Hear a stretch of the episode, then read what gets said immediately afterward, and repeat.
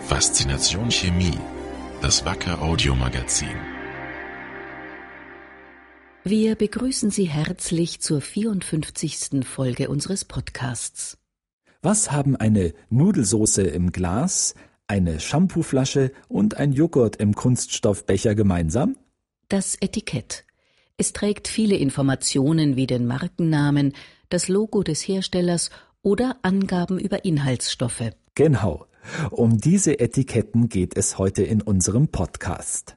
Dabei interessiert uns weniger, was darauf steht, sondern mehr, wie die Etiketten draufkommen auf die Produkte. Und uns interessiert, welche Rolle vier neue Silikonbeschichtungen der Reihe Adhesive SFX von Wacker dabei spielen. Wie kommen also die Etiketten auf Marmeladengläser und Shampooflaschen? Die Antwort ist eigentlich ganz einfach. Sie werden aufgeklebt. Die Technik dahinter ist aber recht ambitioniert. Eine moderne Etikettiermaschine in der Fabrik klebt bis zu fünf Etiketten pro Sekunde. Das sind 18.000 Etiketten in der Stunde. Und die Haftetiketten kommen von der Rolle. Sie sind auf einem Trägermaterial und werden bei Bedarf von diesem gelöst und zum Beispiel auf die Flasche geklebt. Ein Haftetikett wird so hergestellt. Unterste Schicht ist das Trägermaterial, oft ein verdichtetes Papier. Dies wird mit einem hauchdünnen Silikonfilm beschichtet. Dieser Silikonfilm dient dazu, das Trägermaterial von der nächsten Schicht zu trennen, dem Haftklebstoff. Auf die Klebstoffschicht kommt schließlich das Deckpapier. Alles zusammen nennt sich dann Haftverbund. Der Haftverbund wird aufgerollt und weiterverarbeitet. Man spricht vom Etikettenlaminat.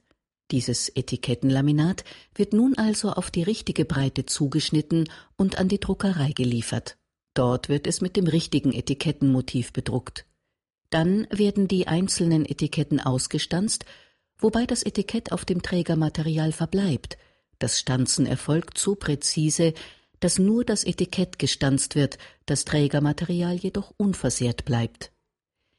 Im letzten Schritt wird nun der Teil der obersten Schicht des Etikettenlaminats entfernt, der wie ein Gitter zwischen den gedruckten und gestanzten Etiketten liegt. Dieser Teil heißt in der Fachsprache auch Gitter. Er ist Überschuss und wird weggeworfen. Das klingt soweit ganz einfach und jeder, der selbst schon einmal einen Aufkleber abgezogen und aufgeklebt hat, kennt das Prinzip. Der Haken dabei ist aber, dass es gar nicht so einfach ist, die Eigenschaften der Silikonschicht richtig einzustellen.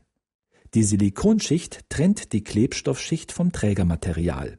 Dabei sollen beide gut aneinander haften, solange das Etikett noch nicht verwendet wird. Wird das Etikett aber abgezogen, soll das natürlich möglichst leicht gehen. Insbesondere das schmale Gitter kann beim Abziehen leicht reißen, wenn man zu viel Kraft aufwenden muss, um es vom Trägermaterial zu lösen. Gitterabzug und Etikettierung erfolgen unterschiedlich schnell. Der Klebstoff verhält sich dabei auch sehr unterschiedlich. Beim langsamen Abziehen verhält er sich wie Kaugummi und zieht zähe Fäden. Beim schnellen Abziehen dagegen wird er zunehmend fester und wird bei sehr hohen Geschwindigkeiten schließlich spröde wie Glas. Hinter dem scheinbar einfachen Prinzip Klebeetiketten zum Ablösen steckt also sehr viel Arbeit und jahrzehntelange Erfahrung. Die Hersteller von Etikettenlaminat und Klebstoff bringen ebenso ihr Know-how ein wie die Wacker Chemie, von der die Trennbeschichtungen kommen. Die Wacker-Chemiker haben herausgefunden, dass sich weicher Klebstoff beim langsamen Abziehen besonders leicht von Silikonbeschichtungen trennt, die aus einem weitmaschigen Netzwerk bestehen. Fürs schnelle Abziehen sind dagegen engmaschige Silikontrennbeschichtungen besser. Von diesen trennt sich der Klebstoff leichter, wenn mit hoher Geschwindigkeit gearbeitet wird. Speziell für die Anforderungen der schnellsten Beschichtungs- und Etikettieranlagen hat Wacker deshalb die neue Dehesive SFX-Serie entwickelt. Anders als herkömmliche Silikontrennmittel sind deren Moleküle sternförmig aufgebaut. Das heißt, die Moleküle können sich nicht nur in der Ebene, sondern in drei Dimensionen vernetzen. Diese Struktur beeinflusst die Eigenschaften der neuen Polymere entscheidend. Sie können engmaschige Netzwerke bilden und sind daher vor allem für den Einsatz auf Highspeed-Etikettieranlagen geeignet. Außerdem sind die neuen Sternpolymere außerordentlich reaktiv, weil sie so viele vernetzungsfähige Gruppen enthalten. Sie vernetzen sich dadurch deutlich schneller als herkömmliche Silikonpolymere mit ansonsten vergleichbaren Eigenschaften. Daher sind sie bei der Herstellung von Etikettenlaminat für den Einsatz auf High-Speed-Beschichtungsanlagen geeignet. Das hilft, in der Produktion Kosten zu sparen. Zum Vernetzen benötigen Silikonpolymere stets geringe Mengen Platin als Katalysator und außerdem Wärme. Da die neuen Polymere reaktiver sind, kann man bei ihrer Herstellung die Platinmenge reduzieren und oder die Wärmezufuhr beim Aushärten verringern. Beides führt zu geringeren Produktionskosten. Diese Entwicklung wurde im neuen Dehesive Coating Center von Wacker in Burghausen ausführlich getestet. Beim Formulieren der Silikone für Trägerpapiere muss man einen Kompromiss finden zwischen verschiedenen Anforderungen, die sich teilweise widersprechen. Im Dehesive Coating Center stehen auf 380 Quadratmetern eine Pilotbeschichtungsanlage, ein Testlabor und eine große Auswahl von in der Industrie verwendeten Papieren und Folien bereit. Dort können die Wackerchemiker all die verschiedenen Kombinationen von Papieren und Beschichtungen in der Praxis testen, um jeweils die optimalen Formulierungen zu finden. Auf 50.000 Testergebnisse ist die Datenbank im Coating Center mittlerweile angewachsen.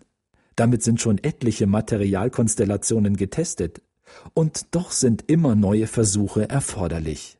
Denn die verwendeten Papiere ändern sich ständig und auch neue Klebstoffe führen zu neuen Anforderungen und machen neue Versuche notwendig. Und so werden Gläser und Flaschen mit Joghurt, Nudelsoßen und Shampoos auch in Zukunft immer optimal beklebt, mit optimaler Geschwindigkeit und minimiertem Ressourceneinsatz.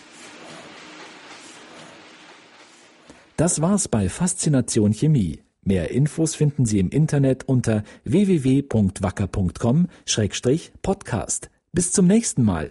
Auf Wiederhören. Wacker. Creating tomorrow's solutions.